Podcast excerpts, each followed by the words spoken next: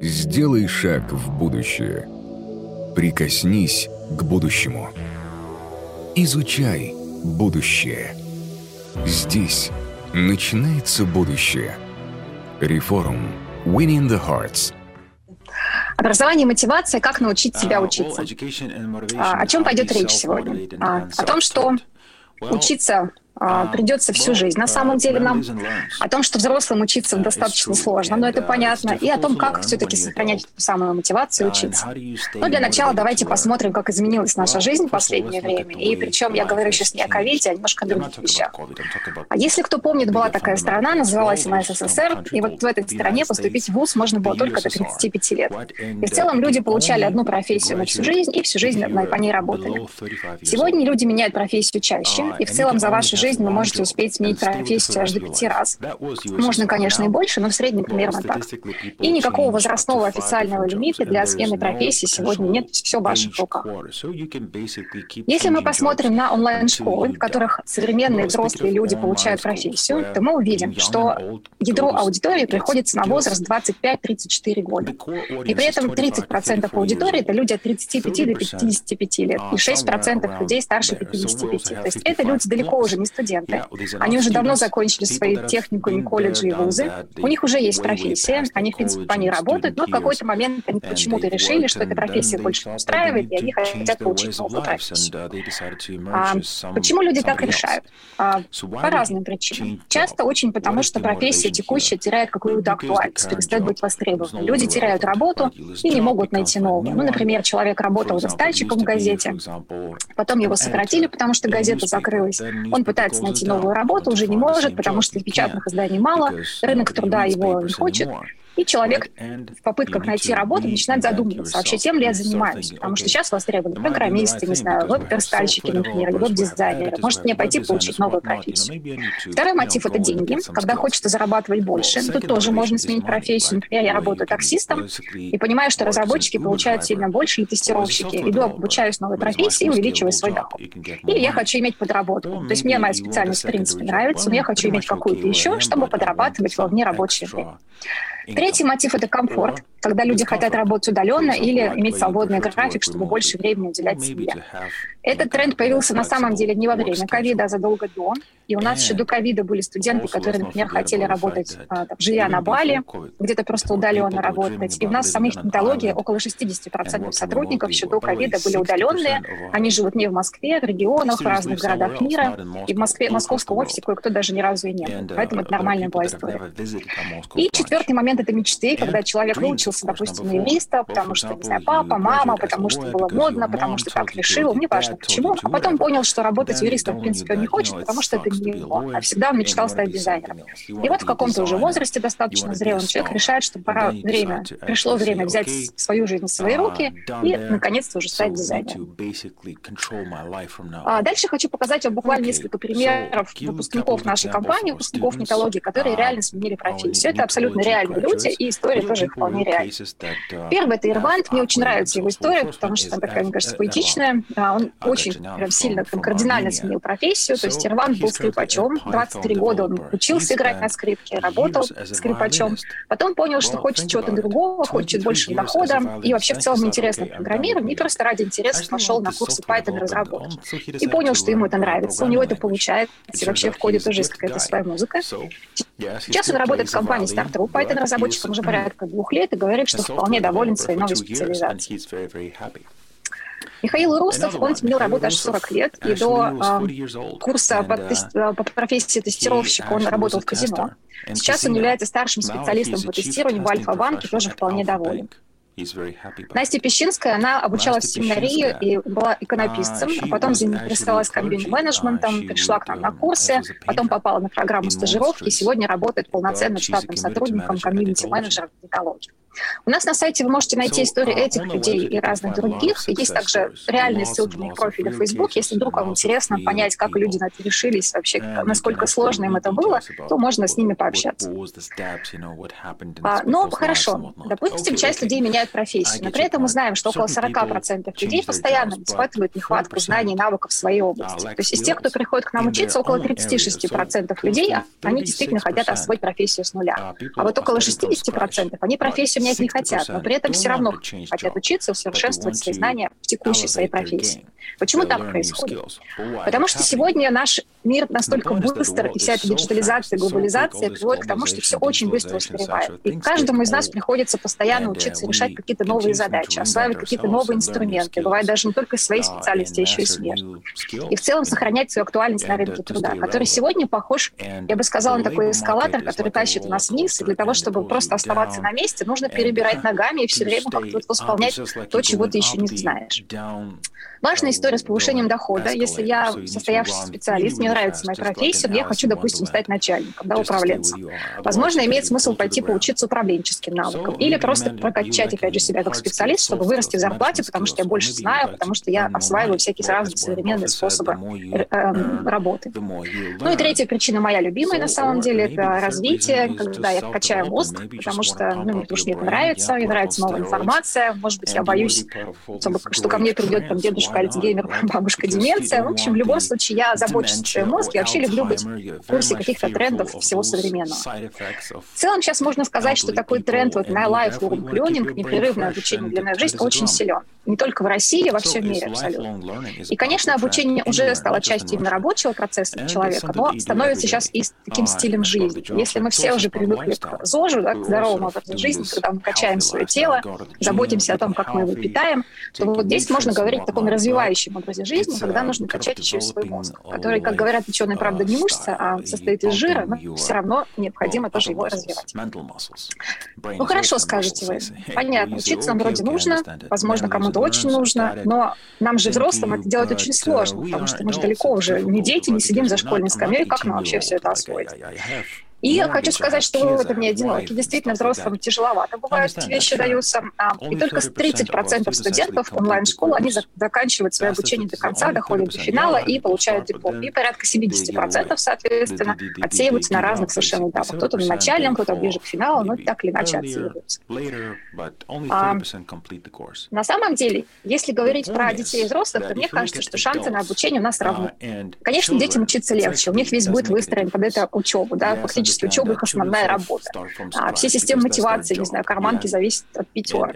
Их мозг достаточно еще свободный от всяких установок, и, в принципе, природа нацелен на то, чтобы постигать все время что-то новое, а, как губка впитывает новые знания. Но при этом они учатся на автомате, часто учатся по неволе.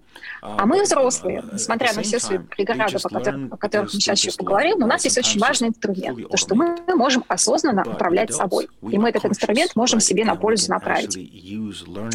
Что касается касается причин, которые нам мешают, ну, понятно, что они делятся условно на две группы. А, первая причина — это все, что связано с самим человеком, со мной. А, здесь часто играет фактор времени. Мне некогда, у меня работа, семья, личная жизнь, не знаю, питомцы, хобби и так далее. И в этот график очень интенсивный, нужно встроить каким-то образом еще обучение. А у нас часто богатый жизненный опыт, который не, не позволяет нам легко воспринимать новые знания, мы начинаем сопротивляться, критиковать, потому что мы так уже большие взрослые, чего вы нам тут рассказываете? У нас нет привычки учиться, как у детей, конечно, мы давно ее уже утратили. Ну и всякие особенности в виде прокрастинации, лени, недостаточной силы воли, конечно, это тоже все не помогает учиться, а как раз наоборот. Вторая часть причин, она лежит полностью на, на, стороне школы, и важно понимать, что школа тоже отвечает за эту часть. А, курс может быть плохо спроектирован, просто может быть нелогично построен, вам будет сложно постигать эти модули один за другим. Может быть неудобный или слишком интенсивный график, может быть слишком скучная подача материала или непонятная. У преподавателя может быть плохая дикция, просто может быть не харизматичен, просто не способен, может быть, объяснить те вещи, которые сам он хорошо знает, но научить не может. Может быть очень сложные домашние задания, в которых, например, а, даются задачи, которые вы не разбирали на самом уроке, например. Может не быть поддержки от школы, вы можете остаться один на один с этим своим домашним заданием, с которым вы не можете справиться, с этим компьютером, и не будете знать, куда обратиться за поддержкой. Все эти вещи крайне важны, но, как мы заметили, а, под капотом очень часто лежит такая одна очень важная вещь, а, как отсутствие цели. То есть если человек не понимает, зачем я учусь, вот зачем я все это, на все это решился и все это терплю, то на самом деле успеха, скорее всего, он не достигнет. Потому что процесс обучения профессии, вообще любым профессиональным знаниям, будь даже это двухдневный тренинг, все равно это достаточно такая сложная с точки зрения подачи информации, с точки зрения содержания информации история. Да? То есть это ну, не просто какое-то развлекательное чтиво на тему. То есть это сложный материал, сложно воспринимаем. Если мы говорим про профессию, то это еще несколько месяцев обучения. Допустим, data scientist а у нас люди учатся два года. Это долго. Два года, причем реально по два-три раза в неделю на протяжении двух лет. Да, там есть каникулы, но тем не менее. Поэтому нужна такая долгоиграющая батарейка, которая протащит вас вот сквозь этот сложный, очень длинный процесс. Такой энерджайзер, который вот не даст вам, чтобы вас двигатель заглох. Если цели у вас нет, или если определили вы ее неверно, то у вас будет снижаться мотивация по мере обучения. И когда мотивация снизится, то учебу вы, конечно же, бросите, потому что зачем вам это все нужно? Что касается цели, это такая важная, правда, тема. Э, и поставить ее на самом деле не просто бывает, потому что а, мы не всегда точно понимаем, чего мы хотим. А если мы цель сформулировали неправильно, выбрали неправильно, uh, сформулировали неправильно, то она нас не будет мотивировать. А, чтобы правильно поставить цель, есть разные технологии. Это прям реально целые технологии. Можно выбрать ту, которая подходит именно вам. В интернете очень много разных вариантов на эту тему. Ну, про какие-то вещи вам сегодня расскажу, такие практические, которые вы сможете, может быть, у себя применить. Мы, например, в нетологии считаем, что целеполаганию можно и нужно учиться. У нас большинство программ внедряется специальный модуль, который так и называется «Учимся учиться». В нем пять блоков, которые распределяются в программе. И в этом блоке есть теоретические части, где мы рассказываем, как ставить цель, как с ней работать. Есть практические части, когда студент рефлексирует о том, что с ним происходит, заполняет рабочие тетради, дневники самонаблюдений, пересматривает свою цель и так далее. То есть мы учим студента концентрироваться на своей внутренней мотивации. Это очень важно. А с технологией мы работаем с интегральной целью. То есть мы стараемся своих студентов научить uh, тому, чтобы цель ставить таким способом. Что это за способ? Я хочу вам по нему кратко рассказать, может быть, вам тоже будет полезно. Поставить интегральную цель – это значит подойти к ее формулировке с разных сторон. То есть вы, например, ищете не одну формулировку, а несколько разных воплощений. И когда вы потом будете возвращаться к этой цели, то эти разные воплощения будут на разном, по-разному на вас влиять. Что я имею в виду? Вы берете несколько фраз, их дополняете. Вы, вы размышляете а, и строите предложения, которые начинаются с «я хочу перестать», вместо этого «я хочу», я хочу действовать как кто-то, я хочу проявлять какие-то качества, я хочу быть более каким. Ну, чтобы было более понятно, давайте посмотрим это на примере английского языка. Допустим, я хочу изучать английский, и я себе формулирую такие цели. Я хочу перестать постоянно лезть в словарь, чтобы узнать перевод слов. Я хочу перестать стесняться, когда я общаюсь с иностранцами. Вместо этого я хочу быть уверенным, свободно говорить на языке и ездить в разные страны. Я хочу быть как мои знакомые, которые знают английский на уровне C2. И я хочу демонстрировать уверенность при общении с иностранцами. То есть, видите, темы, в принципе, перекликаются, но формулировки разные при этом. Это нормально абсолютно. Потому что вот разные эти формулировки будут помогать вам в разные периоды времени. А пока вы их ищете, вы более четко размышляете про свою цель, лучше визуализируете, да, и уточняете, действительно ли это ваша цель, которая вас действительно драйвит. Пытаетесь ее как бы описать с разных сторон. А какую бы технологию постановки цели вы не выбрали, очень важно это сделать. То есть важно уделить время на формулировку этой цели. И очень важно, не менее важно, возвращаться к этой формулировке и смотреть, не изменилась ли она. Потому что измениться она, правда, может очень кардинально. Это абсолютно нормально. У нас есть студенты, например, которые науч... начинают учиться на программировании, а потом в процессе понимают, ну, что сложно. Ну, сложно, не нравится. Да, программисты получают много, правда. И ежегодные зарплаты растут там процентов на 30. И у них есть возможность получать зарплату в валюте и все остальное прочее. Но если тебе не нравится, если тебе не дано, зачем тебе сквозь это все продираться? И когда люди это поднимают, то они, допустим, меняют, переходят с одного курса на другой. Например, а, учились на программировании, стали учиться на дизайн. Есть люди, которые покупают курс вообще очень спонтанно. Ну вот захотелось чего-то такого совершить, и показалось, что вот сейчас я пойду учиться на программиста и стану, не знаю, каким-то крутым, уверенным в себе или еще что-то. А потом понимают, что нет, не нужно им это. И вот, конечно, осознание того, что тебе это больше не нужно, это тоже очень важная история, да, для того, чтобы вовремя остановиться, пересмотреть цель, что жизнь коротка все-таки, да, и нужно тратить все на те вещи, которые действительно нам, нам лично, мне конкретно важны. Вторая очень важная тема в обучении – это мозг который может нам мешать учебе, может мешать, а может помогать. И важно, конечно, сделать так, чтобы он нам помогал. Принципы работы мозга мы изменить не в силах, это не в наших э, способностях, но при этом мы можем использовать эти знания для того, чтобы сделать мозг все-таки своим союзником и получать удовольствие и пользу от обучения. И все это можно делать с помощью таких небольших лайфхаков, таких небольших советов. Часть из них я вам сегодня переведу, чтобы вы просто понимали, о чем идет речь, их можно использовать. Ну, в интернете сейчас очень много разных информации тоже о мозге, разных вот подобных советов, которые тоже будут помогать вам обучаться. Совет uh, первый. Включите в график обучения сон, спорт, медитацию. А, мы на самом деле учимся благодаря такой способности мозга, как нейропластичность. Uh, это, это когда он меняет структуру нейронных связей, и мы таким образом можем постигать новое и меняем паттерны своего поведения. Эта нейропластичность сохраняется до старости, буквально вот до самого последнего дня, если быть точным. Говорят, что к 45 годам, примерно, до 45 лет, она начинает снижаться немножко, но все равно сохраняется, потому что что учиться мы можем просто всю жизнь. Но на нейропластичность можно влиять и позитивно, и негативно. Позитивное влияние – это здоровый сон, физические нагрузки, медитация, дыхание. Негативное влияние – это стресс, тревога и депрессия. И, соответственно, вам очень важно следить за своим состоянием, когда вы учитесь. Если вы, не дай бог, там, находитесь в состоянии стресса, мало спите, да, не занимаетесь спортом, то учиться, конечно, вам будет тяжелее, и сил у вас совершенно не будет, и материал не будет усваиваться. Поэтому неправильная история вычеркнуть походы в тренажерный зал, вместо этого записать себе, там, не знаю, посещение уроков программирования. Правильная история оставить и то, и другое. Да, может быть, немножко снизить количество, но в любом случае там физические нагрузки должны остаться. И обязательно нужно спать все-таки правильное количество, необходимое вам количество часов. Это важно. Второй совет – это добавить в учебный процесс приятный ритуал.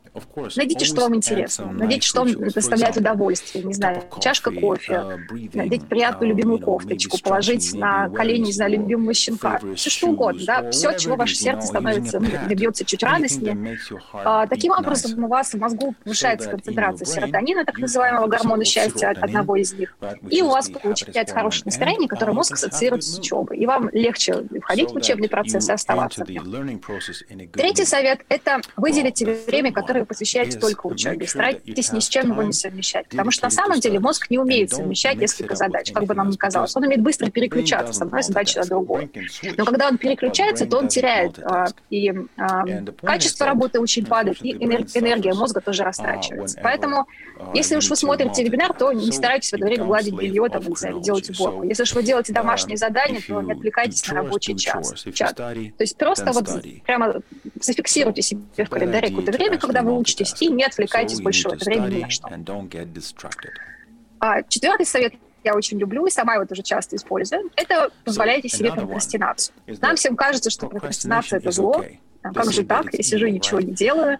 Но на самом деле это так называемый режим рассеянного мышления, когда а, вам в голову могут прийти такие очень неожиданные а, вещи, такие озарения, что называется. И какая-то очень сложная задача вдруг неожиданно может решиться, и самым таким креативным способом. А вот на картинке справа нарисована вверху а, мысль такая сфокусированная, она ходит по небольшому участку а, мозга, перебирает какие-то известные понятные шаблоны и пытается найти это самое решение. На рисунке внизу мысль ходит спокойно, по свободному мозгу, гуляет по всяким разным участкам и находит какое-то совершенно неожиданное сочетание, неожиданный вид. А, ну, вот так, наверное, не знаю, Менделеев нашел таблицу Менделеева, которая ему приснилась. Да? Я, допустим, частенько такие озарения ловлю, когда принимаю душ, потому что тоже мозг расслаблен, и вот какие-то проблемы, которые на подкорке лежат, они вдруг находят какое-то себе воплощение. Здесь очень важный есть момент, чтобы вот это озарение пришло, нужно сначала сфокусироваться на проблеме, да, то есть сфокусированно попытаться все-таки найти это решение, а потом отпустить мысли, если понимаете, что вот так быстро решение не нашлось, и нужно, правда, как-то вот, пусть полетает, а потом ко мне чем-то это вернется. А, и пятый совет, что если вдруг вы застряли в прокрастинации, то как из нее выбраться? Потому что не секрет да, пошел озаряться, а по факту там в этом озарении так и остался, а озарение не нашел.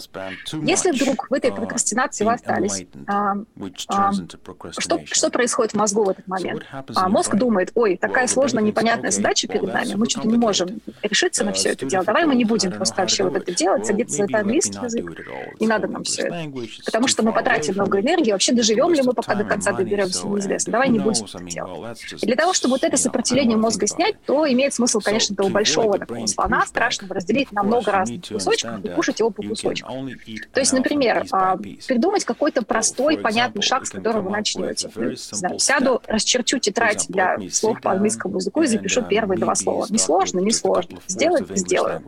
Или, например, не буду сразу читать 26 страниц этого сложного грустного текста, а там прочитаю первый абзац, например.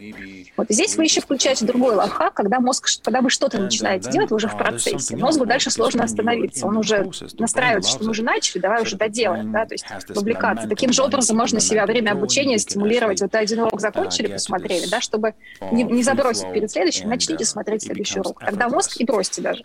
Потому что мозг потом будет говорить, так, мы уже начали смотреть, не досмотрели, давай-ка вернемся. Вот такие разные штуки можно использовать для того, чтобы свой мозг делать своим союзником. Ну и в целом получается у вас два таких больших, а, может быть, помощников обучения. Это мозг, который будет работать на вас, и сила цели, которая будет помогать вам сохранять этот драйв, вот эту вашу силу батарейки по продвижению к цели. На этом у меня все. Моя презентация закончена. Я готова ответить на ваши вопросы большое за вашу презентацию. Все очень классно. Я сидел, смотрел, слушал, думаю, так, так, так, когда будет про прокрастинацию? Все понятно. Есть э, слайд про эту историю. Есть э, слона по частям. Отлично. У нас есть несколько вопросов, уважаемые зрители. Если у вас есть вопросы, пожалуйста, присылайте их, напомню, э, в наш реформ-чат, поставьте хэштег QA, мы отбираем лучшие вопросы, самые актуальные, ну и в большинстве своем практически все. А, так, вопрос. Марианна, как работодатели воспринимают воспринимают соискателей с онлайн-образованием. Расскажите, пожалуйста, есть ли у вас обратная связь, собственно, от заказчиков? Понятно, что... Э, хотя нет, наверное, здесь э, университеты, для университетов являются заказчиком какие-то компании, но в любом случае, собираете ли вы обратную связь? Как работодатели оценивают онлайн-образование? Получают ли соискатели с онлайн-образованием э, какие-то преимущества или, наоборот, не получают преимущества? Да, мы, конечно, собираем обратную связь. Вообще очень много мониторим рассмотрим этот вопрос. А, здесь а, есть несколько неровное пока отношение на рынке, поскольку онлайн-школа все-таки существует не очень давно. А, есть работодатели, которые либо просто не обращают на это внимания, либо какой-то негатив. То есть, как правило, это связано с тем, что были сколько-то выпускников какой-то школы, которые показывали очень узкий, низкий уровень владения какими-то знаниями, навыками, поэтому осталось такое негативное впечатление. Но при этом есть обратная совершенно ситуация. То есть есть компании, которые, наоборот, очень приветствуют это. И у нас есть, вот вы говорите, что вузы, да, заказчики, в смысле работодатели для вузов. У нас, например, есть целые программы специальные, например, с Альфа-банком была, когда мы готовим выпускников под конкретные требования банка, да, вот этого. А, у нас есть компании, которые а, все время а, знакомятся с нашими выпускниками разных курсов. Там, те, же, те же дизайнеры, программисты, интернет-маркетологи наши очень ценятся. То есть в целом здесь, конечно, важен имидж школы, да, потому что не, не у каждой школы там имидж достаточно хороший. Здесь недостаточно просто онлайн-школа. Какая у тебя онлайн-школа? Какой курс ты там закончил? У школ какие-то курсы бывают сложнее, сложнее, какие-то, в смысле, качественнее, какие-то менее качественные. Это все очень важно. Но в целом у нас большое количество студентов находит работу после наших курсов. И причем, вот я когда даже это показывала, да, рассказывала, бывает даже человек находит сразу руководящую позицию, да, вот старшим тестировщиком, допустим, стал. Это тоже, ну, о многом говорит. Но очень, конечно, важно еще, как человек сам учился, да, то есть школа это тоже не панацея. Диплом можно получить, но знания потом можно все-таки не демонстрировать в той степени, в которой хочется работодатель.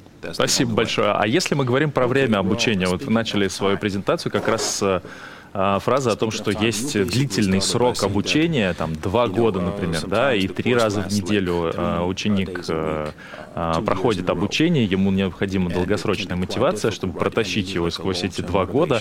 А как вы оцениваете, вот, два года это какой-то оптимальный срок? Мы же знаем, что по баллонской системе, условно, да, там есть четыре года, это бакалавриат, два года магистратура, и хочешь там этих магистратур набирай сколько тебе угодно. Считаете ли вы, что два года это как раз тот срок, когда вот мозг выстраивает выстраивает новые нейронные связи, и вот как раз-таки оптимально два года учиться, и тогда человек специалист. Или можно так взять и всю эту программу впихнуть в год, немножко поработать посерьезнее, там со своим мозгом поучиться, и будет классно. Или вообще экстерно можно прям вот сесть и за 4 месяца двухгодичную программу пройти. Или все-таки это нереально, как вы считаете? А, я считаю, что не совсем корректно сравнивать все-таки дополнительное профессиональное образование с вузами, потому что у них есть большая очень разница. Если вы приходите в вуз на бакалавриат или магистратуру, вы кроме основной специализации изучаете очень много разных дисциплин, которые будут вам, ну, как будто бы полезны, да, которые расширяют ваш кругозор, много смежных дисциплин. И а, в университетском образовании, во всех ГОСах, в этих требованиях, а, есть вот необходимые эти блоки, которые должны изучать. Когда вы приходите на дополнительное профессиональное образование, допустим, в гнетологию, например, на программиста, вы изучаете только те вещи, которые помогут вам работать программистом. То есть у вас очень практикоориентированное обучение. У вас нет просто какой-то теории на тему. У вас каждое занятие — это разбор теории, которая опирается на навык, и потом практика. Теория и практика. И два года — это на самом деле исключение. Это самый длинный курс Data Scientist, просто он очень сложный, реально очень сложный курс, поэтому он длится так долго. В среднем у нас обучение длится от трех-четырех месяцев, ну, чаще да, от шести месяцев до года. Вот это обычно максимум. То есть профессию, конечно, получить за более короткий срок можно, но зависит от того, какая профессия. Да? Обычно сложно. Все-таки для профессии нужно там 6-12 месяцев. Но не два года и не четыре точно, как это происходит в вузах, просто потому что мы даем действительно выжимку, но не то чтобы не, как бы недостаточное количество материалов, нет. Просто тот именно материал без воды, да, вот без дополнительного какого-то вот этого вздувания, который нужен человеку для того, чтобы выполнять конкретную работу на конкретном месте работы. Э, спасибо. Ну, прям вот э, в двух словах. Считаете ли вы, что может быть экстернат онлайн-образования? Приходит человек и говорит, а я вашу программу, там, годичную, пройду за два месяца и пройду ее, потому что у меня высокая мотивация. Я отложу все свои дела и буду заниматься только этим. Или на формирование навыка нужно там полгода или год. Нет, возможно, возможно. Очень же много зависит от того, какой мозг у человека этого, да, насколько он действительно эту мотивацию может себе обеспечить. Какой навык? Они тоже все очень разные. То есть есть более сложные, есть более простые. Какие у вас способности по освоению этого навыка?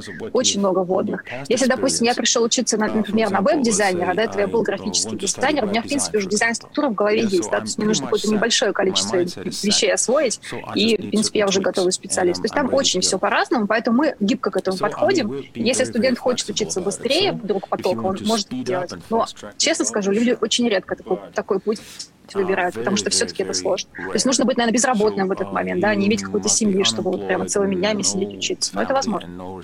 А какая сейчас самая востребованная профессия в онлайн-образовании? Есть ли топ-3, какие вот пользуются максимальной популярностью у людей?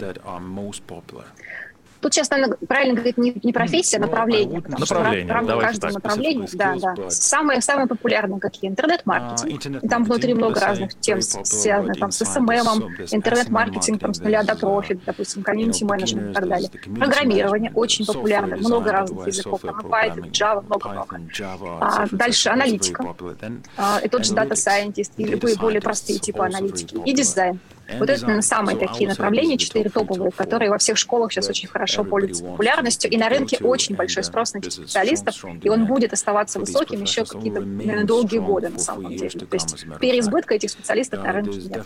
Марианна, последний вопрос. Считаете ли вы онлайн-образование будущим образования в принципе, что уйдут университеты и глобально люди будут учиться именно с помощью там, телекоммуникационных возможностей, будучи в совершенно разных частях света?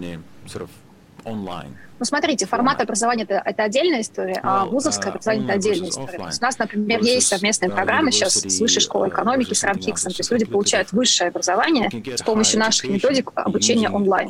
Да, то есть это вузовское образование просто онлайн. Вот, поэтому онлайн точно останется в нашей жизни, как мы понимаем, потому что я, считаю, что офлайн составляющая тоже будет оставаться, но а, онлайн, понятно, что он дает очень много сейчас возможностей. И сейчас и в вузах в том числе повысилось количество региональных студентов, допустим, на наших наших программах, которые могут, там, живя у себя, не знаю, в Кирове где-нибудь, неважно где, в каком городе российском, обучаться, да, в московском вузе, без необходимости переезжать, там, жить в общежитии или снимать квартиру.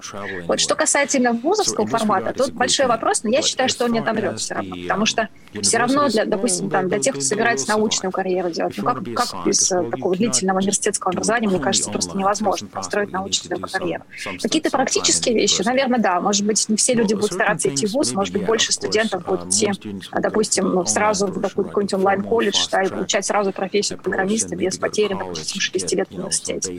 Такой вариант возможен. Ну, посмотрим, время покажет. Но это в любом случае радует, что теперь возможностей для получения образования больше, и таким образом мы, наверное, наверное, перейдем в будущее, где людей образованных будет больше и больше и больше, людей, у которых есть и не только образование, но и практические навыки и возможность серфить с одного направления в другое довольно, довольно просто. Мариана, спасибо вам большое за вашу презентацию, за этот приятный разговор, но у нас есть еще момент, насколько я знаю, э, у нас был розыгрыш для э, тех, кто присылал свои вопросы. Прошу, пожалуйста, расскажите нам, кто у нас будет победителем. Э, насколько я знаю, этот человек получает курс образования в нетологии, место в нетологии от реформа. Кто же этот человек?